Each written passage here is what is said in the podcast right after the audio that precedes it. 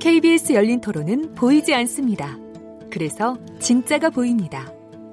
누구에게나 묻고 진심으로 대답을 들으며 서로의 생각과 마음이 통하는 진짜 토론. 토론은 라디오가 진짜입니다. KBS 열린 토론. 시민 김진애의 진행으로 듣고 계십니다. 네, 오늘 KBS 열린 토론 연말 기획 2018 결산 토론 시리즈 첫 번째 시간인데요. 키워드로 돌아보는 2018년 정치 이슈 주제를 어, 토론하고 있습니다. 권순정 리얼미터 조사분동실장님, 정한용 한겨레 정치팀 선임 기자님, 최병묵 정치 전문 기자 함께 하고 있습니다. 두 번째 주제가 뭐 하나는 지금도 현재 진행형이고요. 드루킹 사건이라는 거하고 그 다음에 그 와중에 노회찬 위원의 죽음 이 부분에 대한 건데요. 어 솔직히 저는 저 올해의 저 그 정치권 내의 사건 중에서는 가장 좀 충격을 좀 많이 받았습니다. 그래서 하는데 이 부분 지금 어떻게 바라보고 계십니까? 최근에는 또 여러 가지 또 어, 여러 가지 이상한 주장들이 또 나오고 있기도 하고 그런데 송한영 기자님 어떻게 보고 계십니까?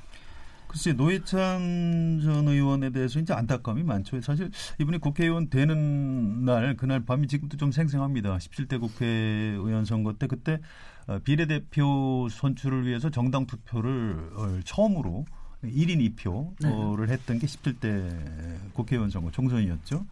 노회찬 후보가 전국 어, 비례대표 8번이었고요. 어, 자민련 비례대표 1번이 이제 김종필 후보였어요. 그래서 네. 저녁에 개표를 하는데 이게 엎치락 뒤치락 하는 겁니다. 네. 어, JP가 되나? 어, 어 노회찬이 되나? 이제 이렇게 하다가 어, 최종적으로 이제 노회찬 후보가 당선되고 김종필 네. 후보가 이제 10선에 실패하고 낙선을 하지요. 그래서 아 이게 이, 구 정치인이 물러가고 새, 정, 새 정치인이 어, 이렇게 들어오는 아주 상징적인 장면 이렇게 이제 남아 있습니다. 그 노회찬 의원은 그 이후에 진보정당의 음, 발전을 위해서 여러 가지 뭐 노력을 많이 했는데 아픔도 참 많이 겪었어요. 그렇죠. 당연히 막 갈라지는 곡절도 겪었고요. 삼성 엑스파일 사건 폭로했다가 말도 안, 안 말도 안 되는 겁니다만 의원직을 상실했죠. 네.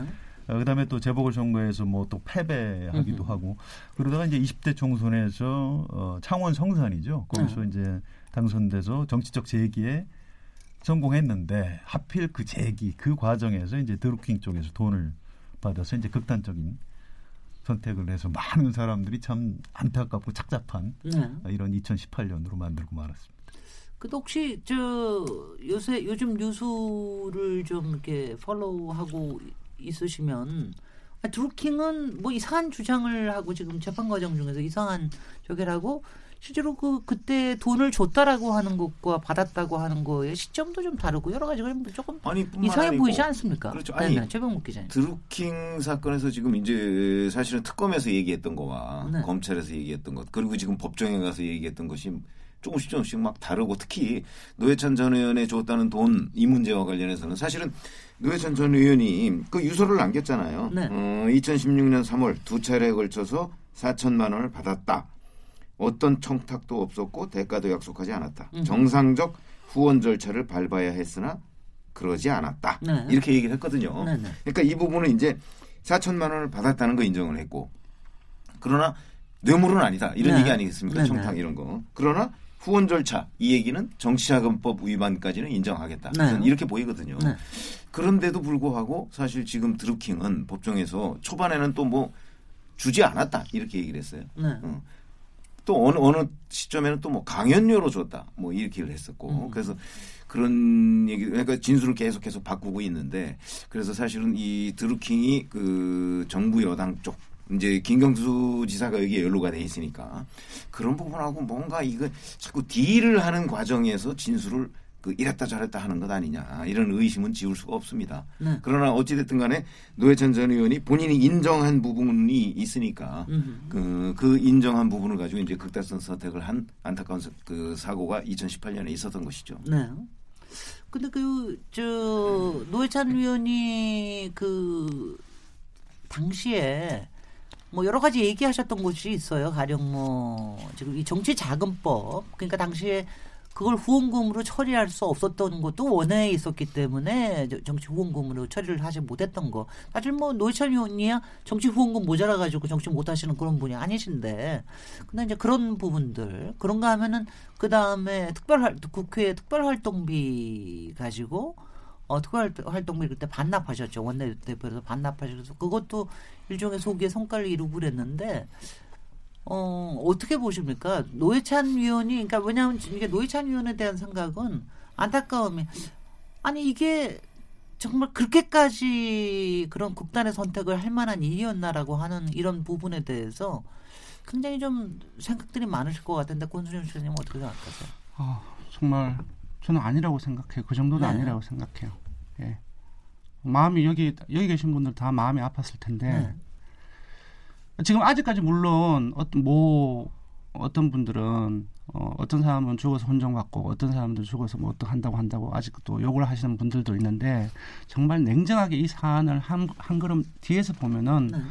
그 정도로 그렇게 극단적인 판단을 할 만큼도 아니고 또 그분이 가지고 있는 가치가 다른 사람들이 느끼는 가치가 돌아감으로써 돌아가시면서 확인이 되었다고 생각해요. 네. 특히나 요즘 같은 경우는 이제 유치원 3법이라든지 어, 산업안전보건법 개정안 이 문제가 지금 계속 끌려가고 있을 때 만약에 노회찬 의원이 계셨다면 뭐 썰정이나 다른 데서 나와서 뭐 해악이 가, 있는 한마디 어, 촌철살인을 했다고 생각이 들거든요. 네. 그래서 그런 부분들로 봤을 때는 정말 상당한 그 자산을 잃은 것이고 물론 처음으로 돌아가면은 그 정도는 물론 아니죠. 네. 네. 공백이 너무 네. 큰것 같아요. 네. 어, 진보 정당이 그동안 이제 아무래도 우리나라 정당 인물 중심이다 보니까 음. 심상정 노회찬 이 두 분이 약간 보완제입니다. 두 분이 약간 장기가 달라요. 그래서 잘 왔는데 박효 하나가 빠진 거죠. 음. 심상정 의원 굉장히 힘들어하세요. 네.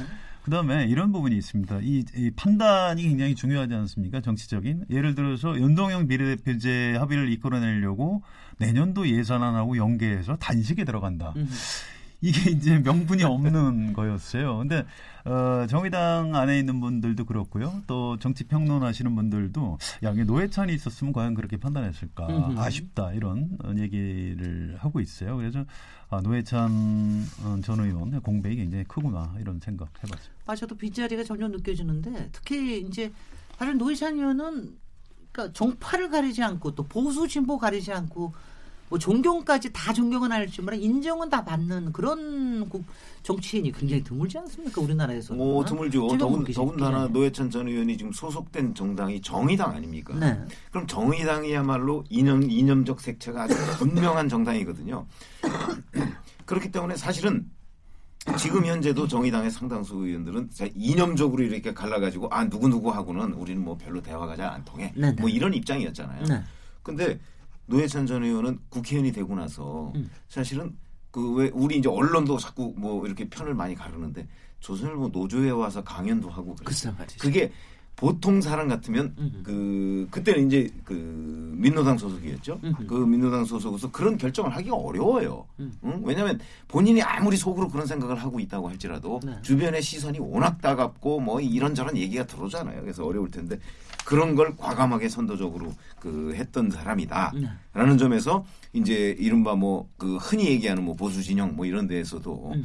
노회찬 전 의원의 가치는 바로 이런 데 있다. 음. 그러니까 그 나에 대해서 의견을 같이 하는 사람뿐만 아니고 의견을 달리하는 사람하고도 나는 대화를 할 수가 있다 네. 하는 걸 언제든지 몸으로 보여준 것이 아닌가 하는 생각이 들고 그래서 바로 이제 우리가 흔히 노회찬 전 의원을 평가할 때 대중적 진보 운동 이런 얘기를 많이 하거든요. 그렇죠. 그러니까 진보 운동이 진보 그룹이라고 하는 그 사람들의 리그로 끝나지 않고 그걸 좀 더 중도나 보수층까지 확장하는 데 상당한 기여를 한 것 아니냐. 네. 이런 평가를 하는 그 용어 중에 하나가 대중적 진보 운동에 기여를 했다 이런 평가를 많이 하거든요. 네.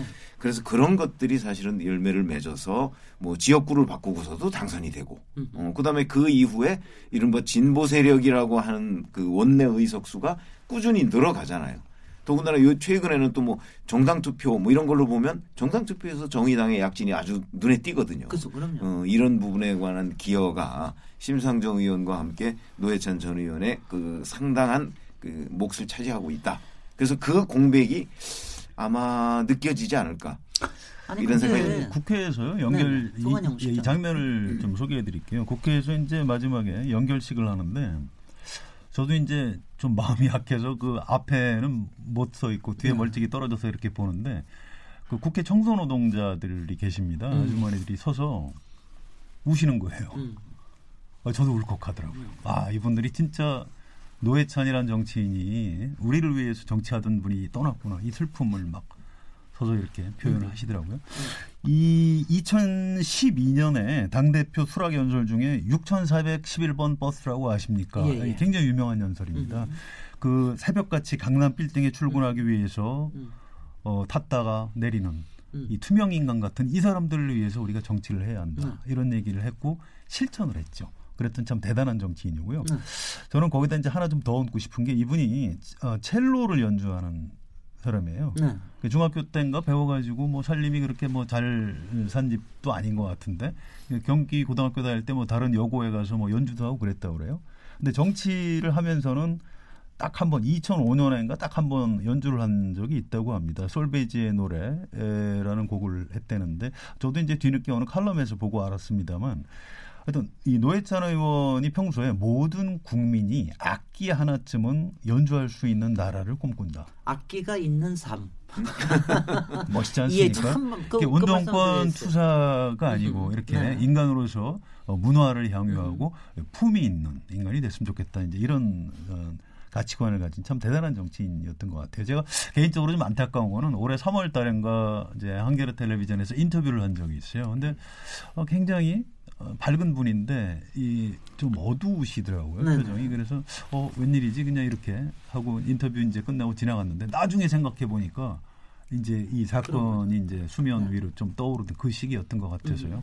참 개인적으로 좀 가슴이 아픕니다. 아니 근데 정말 이렇게 수호지심을 참지 못하시는 그런 저 인품을 가지신 것 같은데 아 저는 요새 같은 때 정말 이제 그 빈자리가 자꾸 느껴지는 게 요새 솔직히 정치적으로 굉장히 이렇게 대립되는 그렇습니다. 이슈들이 굉장히 많, 많지 않습니까? 네. 그럴 때 사실 어떤 정치인들은 무슨 발언을 하면 다 자기 정파 때문에 자기 이익 때문에 그런다 이렇게 해석이 되는데 어 노희찬 의원의 그 탤런트가 어떤 의견을 얘기를 하든 전체적인 대중적인 감성과 이해에서 어떤 얘기를 한다. 그리고 큰 대승적인 이익을 위해서 얘기한다라는 이런 믿음을 줄 수 있던 사람이라서 아 정말 아쉽다는 생각이 굉장히 많이 듭니다. 아 근데 정, 그런 정치인들이 또 나올 수 있겠지요. 나와야죠. 네. 어, 저뭐 정의당뿐만 아니고 다른 정당에도 좋은 정치인들 많이 있고요. 네. 그분들이 제2, 제3의 노회찬이 되어야 되겠죠. 네. 근데 이제 어찌 보면 노회찬 전 의원이 이제 지금 그 여당이나 아니면 제1야당에 속해 본 적이 없잖아요. 그렇죠. 그런 것도 일정 아, 부분 일정 부분 영향을 어, 미쳤을 어, 거라고 봐요. 왜냐하면 지금 사실 여당이나 제1야당에도 괜찮은 정치인들이 있거든요. 음흠. 그런데 우리나라 정당들은 이렇게 몰려다녀요. 왜 음. 당론이라는 얘기 많이 들어보셨을 거예요. 그래서 무슨 중요한 것일수록 맨날 당론을 정해요. 그래서 음. 그 당론에 따르지 않으면 뭐 무슨 징계를 한다든가 윤리위에 해부를 한다든가 이런 일이 너무 많아요. 네. 어, 그러다 보니까 그 이 큰 정당에 속해 있지 않은 데에서 어떤 본인의 소신 같은 걸 훨씬 더 국민들한테 호소할 수 있는 기회가 많지 않았나 하는 음. 생각도 들긴 들어요. 어, 그런데 그 사실은 지금 제1야당이나 그 또는 여당에서도 그 노회찬 전 의원과 비슷한 생각을 가진 분들이 꽤 있을 텐데 음흠. 그런 분들도 좀 당론이라는 그늘에서 벗어나서 응? 뭔가 자기 소신을 국민들 앞에 설명할 수 있는 기회를 가졌으면 얼마나 좋을까 이게 좀 2019년에는 그런 기회가 좀 있었으면 좋겠다 하는데 과연 있을지는 제가 자신할 수가 없겠습니다. 네. 그노 예예 노회찬 의원이 이제 주장했던 게 여러 가지가 있는데요. 뭐 특활비 폐지도 있고 연동형 비례대표제 예, 예. 주장했고 연동형 비례대표제 잘 될까 참 걱정스럽고요. 그다음에 정치자금법 개정도 요구했고 본인이 이제 그것 때문에 이제 그 희생까지 네. 됐는데 노회찬 법이라고 있습니다. 정치자금법하고 정당법 개정안인데. 네. 지구 개정 안 되고 있어요. 안 되죠. 어, 지구당 네. 부활시키고 어, 원외 원외도 원외 정치인도 뭐 한 5천만 원까지는 정치자금 모을 수 있게 하자 이건데 음. 아니 그 밖에서는 그렇게 진입 장벽 낮추라고 요구하던 분들이 국회의원 딱 되면 그냥 장벽을 오히려 더 높이는 것 아닌가 싶을 정도로 참 안타까움이 있어요. 지금 현역 국회의원들이 이런 부분 어, 노회찬 의원의 그런 뜻을 생각해서라도 꼭 좀 새해에는 고쳐줬으면 좋겠습니다. 권수철 시대. 어, 저는 조금 전에 이제 선거제도 개혁 얘기가 나왔는데 네. 아까 이제 언뜻 나왔는데 만약에 노회찬 의원이 계셨으면 이그 정개특위에 나오는 여러 가지 이슈라든지 그 이슈들과 이제 국민들과의 어떤 가교라든지 그런 부분을 감안했을 때 조금 이슈화되는 정도라든지 그런 음. 것들이 조금은 좀 달라지지 않았을까라는 생각이 들고요. 네. 어쨌든 이 선거제도 부분들은 국민들의 여론들이 정말 나빠요 지금. 음. 예. 그러니까 기본적으로 비례대표제에 대한 인식이 나쁘다 보니 비례성을 높인다라고 하고 그리고 연동형 비례대표를 얘기를 해도 그 찬성이 높긴 높아요. 근데 그럼에도 불구하고 제가 기대한 만큼 높진 않거든요. 50% 되니까. 그리고 그 전제 조건인 의원 정수 부분들은 훨씬 더 여론이 악화되어 있습니다. 네. 그 최근에 저희들이 조사한 바에 따르면은 전제를 했어요. 정치 개혁을 하고 그리고 의원의 이제 세배라든지 특권을 대폭 감축한 것을 전제로 해서 으흠. 일부 의원 정수를 늘리는 거 어떠냐 어떠냐 물어봤더니 반대가 60% 정도예요. 그래도 반대가 그 전제를 두 개 달았는데도 불구하고 아니, 늘리는 건 안 된다라는 거죠. 그럼 예, 그 말은 뭐냐면 지금 이제 여러 가지 이제 그뭐 어 정당 간에도 좀 이견이 생겨서 전망이 높진 아 전망이 밝지는 않지만 음흠. 국민들의 의견들이 어, 여론들이 너무 나쁘다. 근데 이 문제를 어떻게 해결해야 될지 예, 그런 생각이 듭니다. 네. 아니 근데 제가 노회찬 의원님 이렇게 뭐 방송에 나와서 얘기하고 하시고 그러다 보면은 제가 항상 재밌어 한 게 아니 이분은 자유한국당에 가서 정치해도 잘하셨을 것 같고 음. 더불어민주당에 가서 해도 잘하셨을 것 같고 정의당에서 해도 아니 뭐 본인은 이런 얘기 하면 싫어하실지 모르겠지만 어느 그 그릇에 가시든지 간에 잘하셨을 거 아니 왜냐면 말씀하시는 게 그러니까 전체가 뭐 다 다른 생각들을 가지고 있잖아요. 그 다른 그렇죠. 생각들이 어디에 있다라는 걸 일단은 다 이해를 하고 얘기를 하세요. 그걸 음. 어떤 판단도 하시긴 하지만 근데 지금 이제 이른바 진보 쪽에 저기 있는 많은 정치인들이 어떻게 어떨 때 보면 이렇게 너무 선악을 가지듯이 이렇게 얘기를 하니까 그런 게 조금 깝깝할 때가 좀 있습니다. 근데 하여튼 품이 넓으신 품도 넓고 머리도 많이 좀 크시고 막 그랬는데 아니 그러니까 우리가 사실은 네, 네. 그 정의당 소속의 노회찬 전 의원 이렇게 얘기하면 네. 상당히 그 우리가 흔히 그런 표현을 쓰잖아요. 정말 이념적으로 딱 굳어 있다. 네. 이런 표현을 많이 쓰잖아요. 네. 그랬을 것으로 또 짐작을 해요. 네. 왜냐하면 정의당 국회의원을 그 바깥에서 일반 사람들이 만나보기가 쉽지 않거든요. 음. 뭐 강연 같은 것도 뭐 요즘에 그 그대야 뭐 아마 심상정 의원 정도가 뭐 여기저기 강연도 다니고 그렇죠. 뭐 토론 같은 데 나오고 그러지 정의당 의원의 아 김종대 의원도 가끔 나오더만요. 음. 어, 뭐 그런 정도지 이렇게 접할 기회가 별로 없어서 아마 굉장히 이념적으로 굳어 있을 거야. 그리고 이제 정의당 자체가 이념 정당이니까라고 생각을 하는데 우리의 그런 고정관념을 깨는 게 이제 노회찬 전 의원이었다는 음. 얘기죠. 네. 나와서 때로는 뭐 자기가 소속한 정당에 잘못된 점도 지적을 할 수가 있는 용기가 있고 그다음에 뭐 제1야당 또는 뭐 여당 뭐 가리지 않고 그 어떤 본인의 이 일정한 기준이 있잖아요.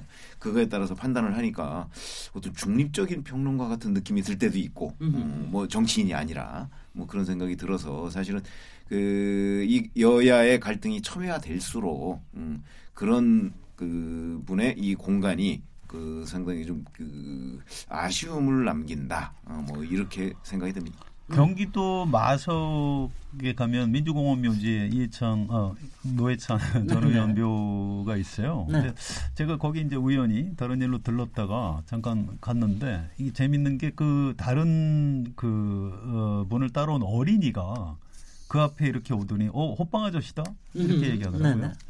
근데 어린이 눈은 못 속인다고 음. 애들이 봐도 아, 저 텔레비 나오던 머리 큰 저 아저씨 어, 음. 돌아가셨네 이렇게 네. 얘기하시더라고요. 네. 그래서 아이 참 그 노회찬이라는 사람의 가치가 참 어, 훌륭하구나 이런 생각을 했고요. 이분이 이제 그 이른바 천철살인으로 유명한데 이게 말재주가 아닙니다. 그러니까 17대 총선에서 어, 이분이 비례대표 후보로 토론에 나가서 남긴 유명한 어록 이제 불판을 갈아야 불판 됩니다. 네. 근데 그게 국민들이 느끼고 있던 어떤 기존 정치 체제, 기존 정치인들에 대한 염증을 한마디로 표현한 거거든요. 그런 식으로 지금 일테면 연동형 비례대표제, 비례대표 의원들, 국회의원 숫자 늘리는 거에 대해서 국민들이 이제 반감이 있죠. 그 중에 뭐 국회의원들이 못 났으니까 그런 것도 있지만 또 이제 반정치주의도 있는 겁니다. 국회의원 숫자 늘어나는 거 좋아하지 않는 세력이 있어요. 네. 뭐 재벌이나 이쪽에서는 싫어합니다. 또 관료 이런 사람도 싫어해요. 근데 노회찬 의원이 있었다면 그거 아주 쉬운 촌철살인으로 돌, 파했을 돌파했을 네. 수도 있다. 이런 이제 음, 음. 아쉬움 같은 게 저는 있는 거죠. 아 확실히 있을 것 같아요. 지금 음. 이것도 저 노회찬 의원에 대한 얘기를 저희가 뭐 더 하고 싶지만 저희가 또 다음 주제가해서 넘어가야 되는데요. 여하튼 드루킹 같은 사건 때문에 또 지금 현재 있는 정치자금법 같은 굉장히 좀 저는 후진 제도라고 생각이 되는데 그리고 진입 금지와 관련된 제도이기도 하고 이런 것 때문에 노회찬 같은 정치인이 어, 희생되고 또 본인을 희생하셨다고 생각이 됩니다. 이런 일이 다시는 좀 있지 않으면 좋겠다 하는 생각이 들어서 어, 새삼 어, 정치 제도에 대한 좀 근본적인 성찰을 해야 되지 않을까. 2019년에 여러 가지 변화를 바래봅니다. 잠시 쉬었다가 다음 주제로 토론 이어가도록 하겠습니다. 지금 여러분께서는 KBS 열린 토론 시민 김진애와 함께하고 계십니다. 라디오 토론이 진짜입니다. 묻는다, 듣는다, 통한다. KBS 열린 토론. 시민 김진애의 진행으로 듣고 계십니다. 네. KBS 올린 토론 저희가 연말 기획 2018 결산 토론 시리즈 하고 있습니다. 오늘 다섯 번째 시간인데요. 키워드로 돌아보는 정치 이슈라는 주제로 처음에는 대통령 지지율 가지고 얘기를 했고 어, 두 번째는 드루킹 사건을 통해 희생, 된그 노회찬 의원에 대해서 얘기를 해봤고요. 이번 세 번째는 솔직히 2018년의 인물 중 하나가 아닐까 하는 생각도 드는데요. 이명박 전 대통령입니다. 어, 작년에는 2017년에는 사실 박근혜 전 대통령 때문에 굉장히 이제 국민들 마음에 사실 어떻든지 간에 마음에 비극으로 남지 않았나 이런 생각이 드는데 올해도 마찬가지입니다. 그게 어떤 뭐 응징에 대한 생각을 하셨거나 안 했던 간에 이건 국민들로서는 확실히 불행이 되는 개인적인 것뿐만이 아니라 국민적 불행이라고 생각이 되는데요. 어, 지금 1심이 어, 이명박 전 대통령의 징역 15년이 났습니다. 근데 이게 무슨 다른 이유 때문보다도 어, 경제 범죄 아닙니까? 일종의. 그 10여 년 동안 다스의 실소유주라는 이런 의혹이 있었는데 그 논란 끝에 이제 1심에서 15년 중형을 받았는데요. 이거를 그 어떻게 보고 계시는지 그리고 앞으로 진행이 어떻게 될 거라고 보, 시는지 네네 최범 네. 기자님부터 시작해 주시겠습니다. 근데 사실 이제 이명박 전 대통령 사건은 1심에서는 이제 본인의 측근들이 사실은 이명박 전 대통령한테 전부 다 불리한 진술을 많이 했죠.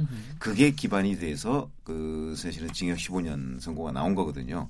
근데 이제 이심은 좀 전략을 바꾼 것 같아요. 어, 그 측근들을 이제 증인으로 다 내세워서 그 측근들의 증언이 사실이냐 하는 부분을 이제 다퉈보겠다 하는 것으로 보여서 이렇게 되면 이제 그 이명박 전 대통령이 본인과 본인의 측근들이 서로 의견이 다르고 이제 법정에서 이렇게 좀 다투는 듯한 그런 모습을 이심에서 내년에는 이제 저희가 자주 보게 될 것 같고 그 과정에서 이제 그 이심의 재판장이 누구 손을 들어줄 것이냐 뭐 하는 부분인데 일단 뭐 이명박 전 대통령에 관해서 1심 또는 이제 검찰이 뭐 굉장히 많은 수사를 했죠. 그리고 이 이슈가 뭐 굉장히 오랫동안 끌어왔던 거 아니겠습니까? 네. 어, 그렇기 때문에 법률적 다툼은 좀 있긴 있을 거예요. 네. 특히 특수활동비 문제 같은 경우는 있을 수 있다고 생각합니다. 어, 그래서 아마 내년에도 어, 우리가 굉장히 지리하게 이명박 전 대통령과 이제 이명박 정부 당시의 그 소위 실세들 간의 그 어떤 갈등, 의견 다름 뭐 이런 것들을 굉장히 많이 볼 것이다라는 점에서 본다면 그뭐 이 사건과 관련해서는 별로 그렇게 그 유쾌한 입장이 아마 안 될 것 같다 내년에도 뭐 이런 느낌이 듭니다. 아니 근데 저 아, 제가 뭐 미리 이런 얘기를 할 수는 없고 지금도 권력 남용이라든가 뭐 이런 거에 대해서는 어 사실은 그거는 저 기소가 되지 않았죠. 그 부분에 대해서 순전하게 다스의 소유 대한 것만 횡령에 대해서만 뇌물하고 그 두 개만 된 거죠. 그, 안전은 안전은 그 점에서 조금 이해가 좀 안 되는 부분이 있긴 있습니다만 성한영 기자님 어떻게 보십니까? 변명의 여지가 없죠. 네. 박근혜 전 대통령은 어, 대극기 집회 참석하시는 분들이 에, 저 박근혜 전 대통령 죄 없다 이렇게 막 어, 구치소까지 쫓아다니면서 집회를 하시는데 이명박 전 대통령은 그런 동정 여론도 없는 것 같아요. 그러니까 어, 뭐, 물론 이제 뇌, 뇌물을 받으면 안 되는 것도 있지만 그걸 측근들이 그렇게 다 어, 자기가 모시던 주군한테 불리한 증언을 으흠. 하는 걸 보고 이제 아, 저, 저분은 뭔가 좀 문제가 있다. 사람들이 이렇게 판단을 하는 것 같고요. 좀 너무 가혹하게 어, 또 좀 이렇게 비난을 받는 것 아닌가. 저 개인적으로는 그런 생각도 좀 해봅니다. 네. 이게 어, 대통령 재직 시에 참모들한테 그런 얘기를 한 적이 있어요. 우리는 도덕적으로 완벽한 정권이다. 음. 그래갖고 이제 사람들이 깜짝 놀랐죠. 어, 완벽한, 야 저렇게 자신이 있나? 이렇게 이제 에, 그런 경험이 있고요. 그다음에 그 당시에 이명박 청와대 수석 비서관이나 비서관을 한 분들한테 제가 복수로 이렇게 들은 얘기인데 절대로 돈을 받으면 안 된다는 얘기를 여러 차례 했다고 합니다. 네네. 그래서 그분들은 지금도 이명박 대통령이 그게 정치 자금을 받은 거지 뇌물을 받은 것은 아니다. 이렇게 주장들을 하세요. 그분들은 음. 본인들이 이제 모시던 장관이다 보니까 이제 그렇게 방어를 해주는 거죠. 그러니까 그게 사실은 뭐 방어용인지 아니면 이제 그 당시의 그걸 알 사실관계인지 그걸 알 수가 예, 없죠. 그 당시에 본인이 그렇게 확신을 한 건지 음, 그렇죠. 아니면 본인은 좀 돈을 어디서 받아 먹으면서 측근들만 못 받게 한 건지 이제 알 수가 없는 건데요. 아까 어, 최용목 기자 말씀하셨듯이 2심 재판에서 조금 벌성사나운 모습이 에, 음. 나타날 것 같고요. 여기서 이긴들 그렇게 음. 해서 어, 형량을 좀 줄인들 과연 전직 대통령으로서 음. 어떤 품위 유지할 수 음. 있을까요? 뭐좀 안타까움 같은 게 있어요. 의미는 없는 거죠. 네 네. 어, 네네. 아니 네, 잠깐 네, 한, 한 마디만 좀. 저도 이제 그 이명박 정부 당시에 수석 비서관들 하면 굉장히 어려워했어요.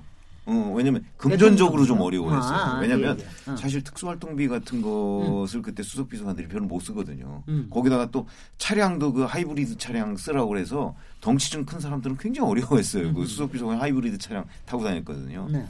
그래서 이제 그런 거에다가 그다음에 이제 뭐 외부 접촉 같은 거 하려고 하면 사실 특수활동비가 상당히 필요하지 않습니까? 그래서 사실은 그 이명박 정부 전 정부의 수석들은 저 여기저기서 본인이 좀 융통을 해서 그 돈을 쓰기도 했거든요. 그런데 이명박 정부 때는 하도 대통령이 그거에 관해서 이제 경계를 나타내니까 그 좀 힘들어 하더라고요. 음. 그래서 아 이거 뭐 공연이 여기 저 수석으로 들어온 거 아니야? 뭐 이런 얘기를 하는 사람도 저도 여러 번 들었는데 그러면 그게 과연 이제 기자들 앞이라 그런 얘기를 한 건지 아니면 또 저 이명박 대통령도 수석들이니까 본인은 뭐 어디 딴 데 가서 다른 행동을 하더라도 수석들은 그러면 안 된다 이런 차원의 이었는지 그 부분은 이제 좀 더 규명할 필요가 있죠. 그건 아직 저희도 완벽하게 네, 취재가 된 건 아닙니다. 예, 예. 아니 근데 좀 저기 한 거 정말 요새는 아니 취재 열기도 그렇고 재판에 대한 뭐 별로 이렇게 팔로우업도 거의 없는 것 같아서 네. 아 정말 이게 뭐냐면 좀 이게 정말 씁쓸하고 착잡하고 쓸쓸하다는 음. 이런 생각이 듭니다. 국민들의 여론을 좀 전해드리면 권수정 실장님. 예, 그 이명박 전, 전 대통령이 3월 22일 날 구속이 되었습니다. 네. 그 이전에 여러 여론조사가 많았어요. 그래서 찾아보면은 구속이 해야 되는지 말아야 되는지 한 국민들 한 10명 중 7명 가까이가 구속을 해야 된다. 여론조사에서 10명 중 6명을 넘으면은 그의 대다수로 볼 수가 있거든요. 네. 그리고 엄격하게 처벌해야 된다. 그, 그 이전에 구속 이전의 조사 한 10명 중 8명이 엄격하게 처, 벌해야 된다. 얘기가 나왔고 지금도 별반 다르지는 않습니다. 이전에는 이제 박근혜 전 대통령 재판이라든지 구속과 관련해서 여론조사가 많았는데 이 여론조사 역시 관심이 별로 없었어요. 음. 찾아보니까 우리도 안 했고. 그래서 음. 이제 관련 조사를 제가 했는데 궁금한 건 혹시 예. 응답률이 많이 떨어지지 않았어요?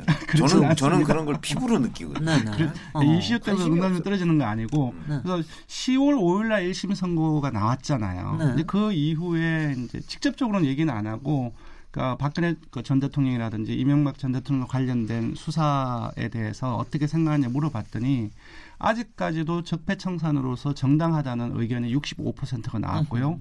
이제 이른바 이제 일부 야당에서 주장하는 어, 정치 보복이라는 어, 그 의견은 26.3%에 불과했거든요. 그래서 전반적으로 이명박 전 대통령 구속 수사라든지 1심 재판에 대한 여론 자체가 3월 달에 구속될 때나 그리고 10월 달에 1심 선고가 나올 때나 거의 비슷하다고 봐야 될 것 같아요. 네. 아 정말 신기한 게 그때 다 쓰는 누구 겁니까? 이게 연초에 막 2018년 연초예요. 그러니까 1년 전부터 1년 동안 무지무지 많이 나왔습니다. 그때 거의 유행어처럼 나왔는데 딱 구속되고 나니까 조용해. 아니 관심이 하나도 없어진 것 같다는 그런 느낌 그런 느낌이 들어. 아니 이럴 수도 있는 겁니까? 그러니까 우리가 너무 마음을 변화 마음이 변심하는 겁니까? 왜 그러는 거? 그냥 사필 규정이다 네. 뭐 이렇게 국민 여론은 그런 것 같아요. 음. 이명박 전 대통령 본인이 이제 정치 보복이라고 주장을 했는데 네. 그렇게 믿는 사람 은 거의 없는 것 같고요. 음흠. 이게 이제 정치 보복이라는 얘기는 문재인 정부가 나를 잡아넣었다 이제 이런 주장인데. 음.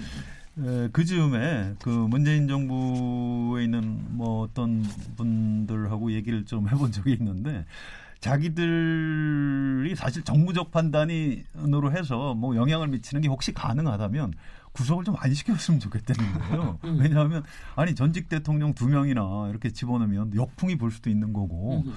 이참 걱정이 많이 되는데. 아, 그랬을 거예요. 그런데 이걸 뭐뭐 뭐 검찰에 야, 뭐 불구속해라 이렇게 말을 할 수도 없는 그렇죠. 거고 어, 뭐, 자기들은 참 답답하다. 어? 혹시 자기들이 정부적 판단을 해서 영향을 미칠 수 있으면 오히려 불구속을 하라고 얘기했을 것 같다. 이런 그 애로 사항 같은 걸 토로한 적이 있어요. 그래서 그랬을 것 같습니다. 제가 보기에는 이명박 전 대통령은 정치 보복을 당한 게 아니고 일종의 자업자득인 것 같아요. 음. 국민들한테 너무나 오랫동안 다스에 대해서 진실을 얘기하지 않다가 이게 뒤늦게 음. 드러났고 또 이제 참모들한테는 절대로 돈 받으면 안 된다고 해놓고 본인은 어, 또 뭐 변호사 비용 같은 거 삼성에서 받기도 하고 뭐 이렇게 했던 것.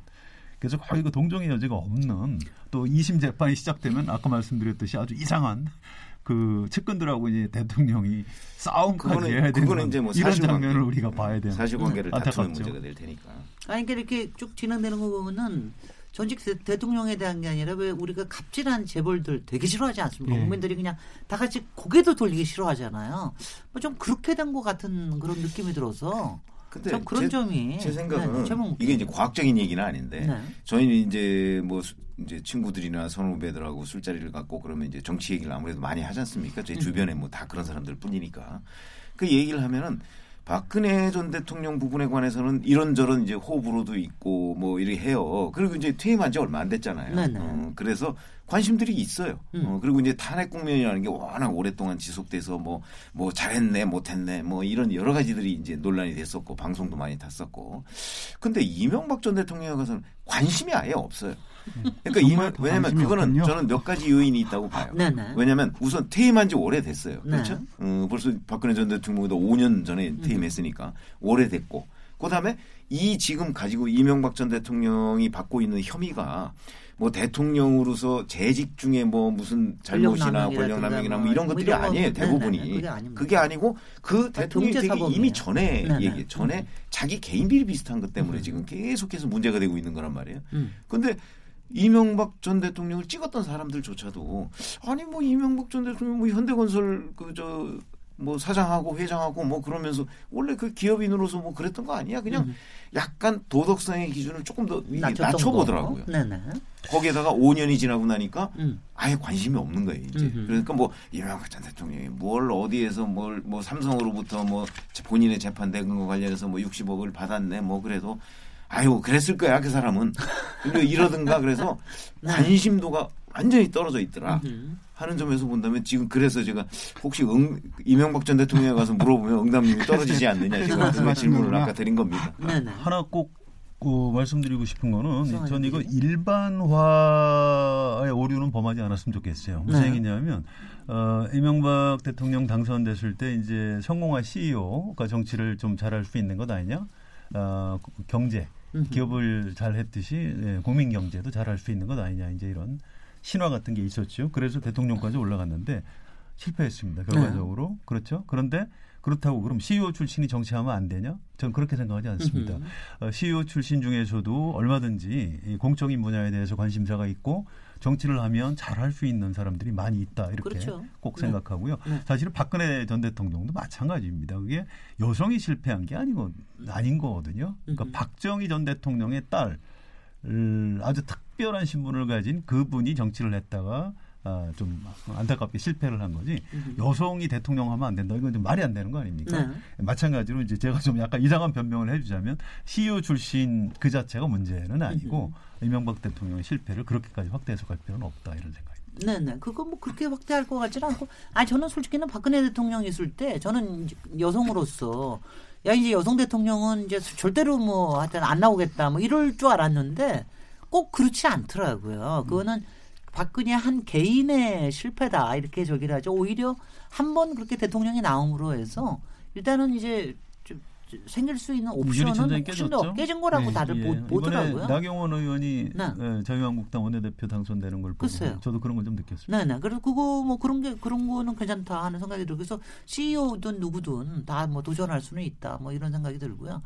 저는 지금 이제 2심 하면 2019년이 거의 다 가지 않겠습니까? 2심하고 30까지 가겠죠. 이제 30까지 가겠죠. 30까지 가겠죠. 어, 가게 되면 한 4, 그, 4 하면 한 8개월 정도. 뭐 그 와중에 박근혜 대통령에 걸린 재판도 되게 2019년이면 되게 마무리가 되지 않습니까? 다 끝납니다. 네. 다 끝나죠. 내년 그래서 뭐 8, 8.15 뭐 무슨 사연설 뭐 이런 얘기가 네. 벌써부터 나오는 거예요. 네네. 그 점에 대해서 조금 여쭙고 싶습니다. 지금 이제 어, 솔직히 저희가 지난 두 번, 두, 두 대통령, 전두환, 노태우 대통령의 구속과 선고와 그 다음에 특사, 뭐 이런 사면을 보면서 그런 일들이 또 일어날 것인가 지금 상황에서 어떻게 어떤 진단을 하고 계신지 일단 여론부터 먼저 전해드릴게요. 네네, 권수 네. 시장님.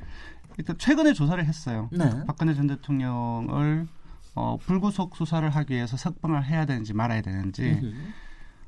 안 된다는 여론이 상당히 많아요. 10명 중 6명 정도이고. 근데 자세히 보여야 될 것은 이전에 조사를 했다고 한다면은 거의 한 20% 초반이었을 텐데 어, 석방해도 된다는 의견이 한 10명 중 3명을 넘어섰어요. 아, 이제는 예, 자세히 네네. 봤더니 역시 네. 어, 전통적인 이제 보수층들이 있는 지역이라든지 으흠. TK라든지 그리고 60대 이상들 으흠. 그리고 다른 연령층에서도 예전에는 생각 하지 못했던 숫자들이 조금씩 더 많이 나왔더라고요. 이제 음. 그럼에도 불구하고 전체적으로 본다고 한다면은 어, 이 시점에서 이제 그 불구속 아, 하고 이제 석방을 하는 거는 전적으로 그 대다수가 반대를 하고 있겠죠. 네, 네. 지금 현재 그 판단은 확실하 왜 그런 소문이 퍼졌는지 모르겠는데 내년 4월 달에 어, 불구속될 수 있다. 뭐 이런 얘기가 나왔는데 그거는 아니 네, 이게 네, 예, 처음에 4월설이 나오는 거는 네. 간단해요. 어, 그건 무슨 얘기냐면 박근혜 전 대통령이 구속된 시점이 있잖아요. 네. 음. 그 시점부터 해서 그 구속 기간이라는 것이 네, 네. 있습니다. 구속 영장 한 번 하면 보통 한 6개월 정도 이제 음. 기간이 있잖아요.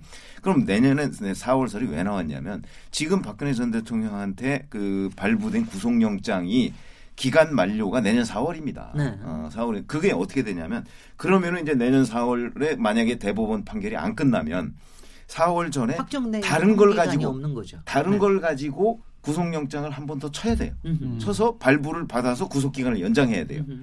근데 대법원은 흔히 그러지 않는단 말이죠. 음흠. 대법원은 자기네들의 이제 2심까지 끝나면 실질적인 재판은 다 끝난 거예요. 음, 그러면 이제 그러면 대법원에서는 만약에 그 대법원 판결이 늦어져서 구속기간이 끝난다. 그럼 풀어주고 대법원 재판을 계속 하는 게 지금까지의 상당수의 관례였어요. 네. 이제 그 기준만 보면 내년 4월이면 대법원 만약에 4월 전에 대법원 판결이 안 나온다면 구속 기간이 끝나는 건 맞아요. 네. 그런데 이제 박근혜 전 대통령한테는 그 사건과 관련한 혐의만 있는 게 아니에요. 네. 사실은 그 선거 개입 부분은 확정 판결이 났어요. 그, 렇습니다 그래서 그거는 2년 확정 판결이 났어요. 그런데 이 2년이라는 건 그럼 언제부터 시작하느냐면 이걸로 인해서 구속된 기간부터 시작을 해요. 예, 예. 그러니까 이거는 이제 앞에 거 다른 것들은 겁니다. 다른 음. 것들은 다 미결 미결 상태고 네. 이거는 기결 상태예요. 음흠. 그럼 그때부터 따지면 이미 지금 기결수로서 살고 있는 거예요. 음흠. 그러니까 내년 4월에 설령 그 다른 거로 인한 구속 기간이 끝난다 할지라도 이 사건은 기결 상태이기 때문에 이 사건으로 저 구치소에 아주 교도소에 계속 있어야 돼요. 네, 그게 법무부의 판단이더라고요. 아, 그게 음. 법률적인 네, 판단입니다. 네, 법무부의 그러니까 법률적인 판단. 내년 4월에 네. 나올 수 있다는 거는 불가능한 겁니다. 글쎄요. 그러니까 내년에 여하튼 간에 그래도 모, 모든 사법 절차가 다 끝나고 나면 그러고 나면은 이제 무슨 고민이 있을 수도 있겠다 하는 이런 뭐, 뭐 예측들을 좀 많이 하는 것 같은데 어떠, 어떻게 음. 어떻게 예상하십니까? 대통령 그 판단을 혼자 외롭게 결단을 할 수도 있겠습니다만 결국 국민 여론에 따르지 않을까 싶어요. 네. 어, 문재인 대통령이 이렇게 순리를 거스르는 사람이 아닙니다. 음흠. 그래서 박근혜 대통령이 전 대통령이 이제 어떤 태도를 취하느냐 국민들한테 어떤 메시지를 내놓느냐에 따라서 국민 여론이 형성이 될 거고 거기에 음. 따라서 결정이 될 거라고 저는 예측을 합니다. 네. 저는 사실은 그 만약에 전직 대통령을 사법 처리를 했고 했고 이제 이제 그게 내년 되면 이제 다 끝나지 않겠습니까? 대법원 판결까지 끝나게 되면 자 이 사람들을 사면할 것이냐 마느냐 하는 문제는 그 이제 정치공학적으로 저는 상당 부분 판단이 있을 수밖에 없다 생각을 해요. 어. 왜 그러냐면 전두환 노태우 두 전직 대통령을 다 감옥에 보내고 나서 김영선 대통령이 그 임기 말에 사면을 했어요. 그때 사면을 한, 한 거는 사실 그때 아마 그다지 저는 국민적인 공감대 제가 그때 기자 생활을 할 때입니다만. 근데 임기 말에 김대중 당선자하고 협의해가지고 했던 거 아닌가요 그때? 김대중 아, 당선자가 당선자하고. 건의를 해서 아니 그건 이제 네. 형식이 그런 거고요. 아니 물론 형식이. 네. 건의를 아, 그러니까 해서 하여튼 해줬죠. 이렇게 뭔가 합의를 해서 그렇게 했다라는 그런 이미지를 보여주려고 그랬던 거죠. 그렇죠. 그 형식은 네. 그랬던 네. 것이지만 네. 실질적으로는 그런 거 아니거든요. 원래는 사실은 그 그냥 일반적으로 얘기하는 정치의 논리로 따지면 김대중 대통령이 취임하고 나서 김대중 대통령의 이름으로 사면을 하는 게 사실은 맞는 거였죠. 음. 어. 근데 어찌됐든 간에 하여튼 그렇게 돼서 사면을 했어요. 근데 정치적 부담이 되죠. 그, 그럴 경우에 아니 그건 김대중 대통령은 그 어떤 그런 결단성을 오히려 높게 평가받았을 음. 가능성이 있어요. 음. 그거는 이제 일종의 과거의 화해 아니겠습니까? 네. 본인 가해자에 대한 용서 뭐 이런 거니까. 근데 대개 전직 대통령을 그 그런 식으로 사면할 때 명분은 국민 화합입니다. 네. 이런 경우에도 그, 그게 명분이 될 가능성이 있는데 국민 화합을 하려고 한다면 문재인 대통령이 그 정치적으로 지금과 같은 약간의 어, 어떤 곤경 상태? 그러니까 뭐 지지율이 떨어진다든가 더 떨어진다든가 뭐 그래서 뭔가 국면을 좀 전환할 필요가 있을 때 이런 네. 때 대개 동원되는 카드거든요.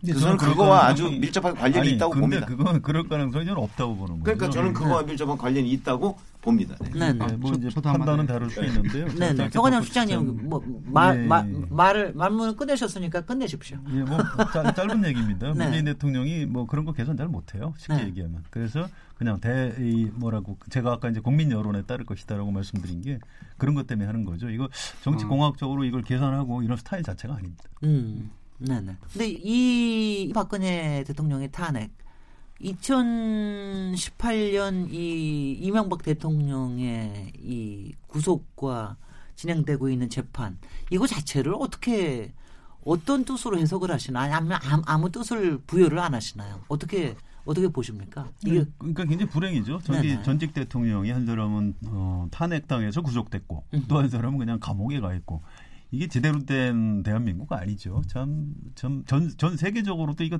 전례가 드문 것 같고요. 앞으로 절대 이제 이런 일이 있으면 안 되는데 저는 뭐 여러 가지 정치 문화, 어, 정치 제도 이런데 에도 문제가 있다고 봅니다. 네. 뭐, 어, 박근혜, 이명박 이분들을 뭐 대통령 결과적으로는 잘못 뽑은 게 됐지만 그분들이 뭐 어, 그렇게 나쁜 짓 하려고 어, 대통령 있을 때 그렇게 막 뭐 나라를 일부러 국정농단을 의지를 갖고 했겠습니까? 저는 그런 건 아니라고 보거든요. 그래서 그 어떤 제도를 좀, 좀 점진적으로 좀 개혁을 해, 해 나가는 방법. 그러니까 뭐 그게 개헌도 좋고 선거제도 개편도 좋습니다. 음. 뭐가 됐든 어, 제도 변화를 통해서 우리나라 정치 자체를 조금 더 이렇게 정상화시키는 쪽으로 가야 되는 우리 국민 전체가 좀 각성하는 그런 한 해였으면 참 좋겠습니다. 네, 권수정 씨는 어떻게 보고 계세요?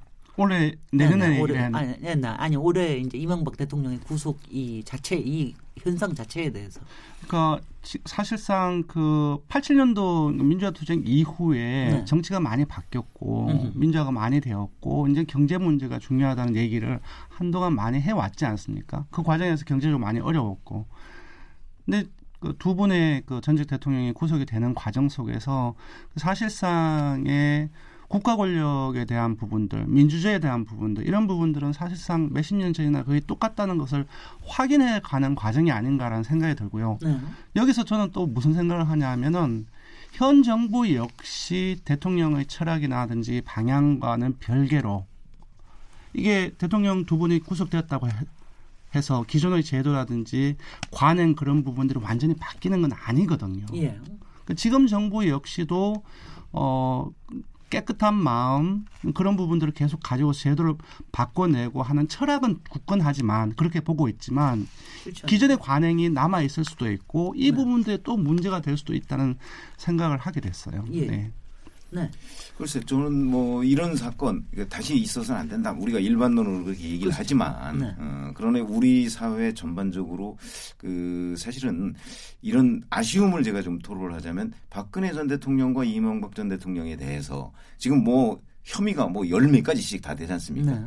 그래서 이제 아마 느낌은 이런 생각을 탈탈 털었구나 하는 느낌을 가져요. 네. 그런데 전직 대통령에 대해서 그렇게 그 몇 가지 정말 그 사법적으로 단죄할 부분만 집중적으로 좀 그 조사를 해서 단죄를 했으면 어떨까 하는 생각이 음흠. 들어요. 음흠. 그러니까 일반 국민들한테 탈탈 털었다는 느낌을 안 줄 수 있도록 음흠. 했으면 어떻을까? 왜 그러냐면 이 누구를 탈탈 턴다고 하면 도덕적 기준이 굉장히 높아질 수밖에 없어요. 음흠. 그러면 이제 우리 국민들 중에 상당수가 아 그러면 이제 다음 정권도 이러이러한 도덕적 기준을 가지고서 단죄를 해야 되겠다라는 느낌을 갖게 되거든요.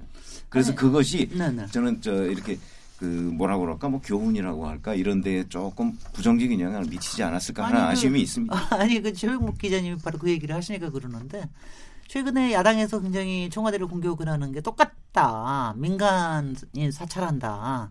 블랙리스트 있다. 그러니까 같은 말을 이제 반복시키려고 하는 그리고 같은 거를 이제 문재인 정부의 프레임을 하려고 하는 뭐 이런 것도 많이 보이는데 하여튼 2019년에는 이런 거를 좀 벗어날 수 있는 거가 됐으면 좋겠는데 덕담 한마디 한 30초 정도씩만 해 주십시오. 성한영 실장님부터. 예. 어, 2018년보다는 2019년이 어, 저는 괜찮을 거라고 봅니다. 네. 어, 크게 보면 선거가 없는 해고요. 또 문재인 대통령이 아마 2017년, 2018년의 교훈을 받아서 발동이 좀 늦게 걸려서 그렇지 2019년에는 어, 좀 더 잘 할 것 같고요. 경제에 대해서도 좀 낮은 자세로 국민들한테 네. 설득해가면서 어, 성과를 낼 거라고 확신합니다. 네, 권수정 씨. 예, 저도 비슷한 생각인데요. 소고름이 이제 드디어 속도를 붙는다. 예. 네. 그러니까 아까도 제가 말씀드렸듯이 최근에 그 문재인 대통령이 경제 회복의 전면에 나섰어요.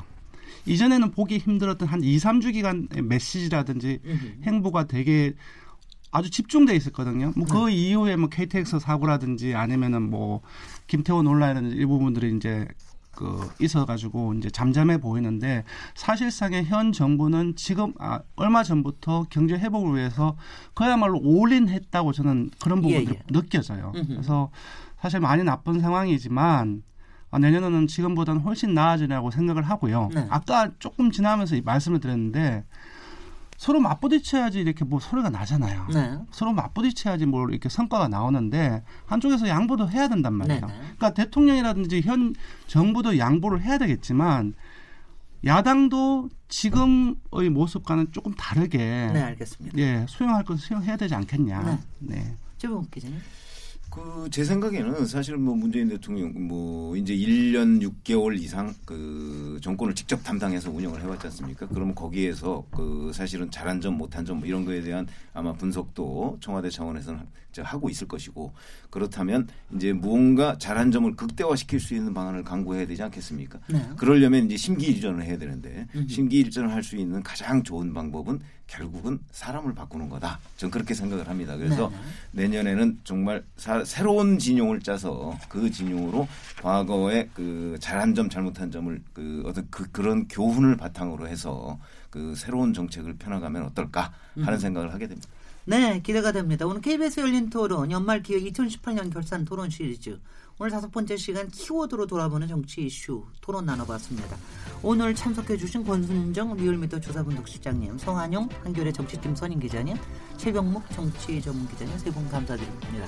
저는 월요일 7시 20분에 다시 찾아오도록 하겠습니다. 감사합니다. 네, 고맙습니다. 고맙습니다.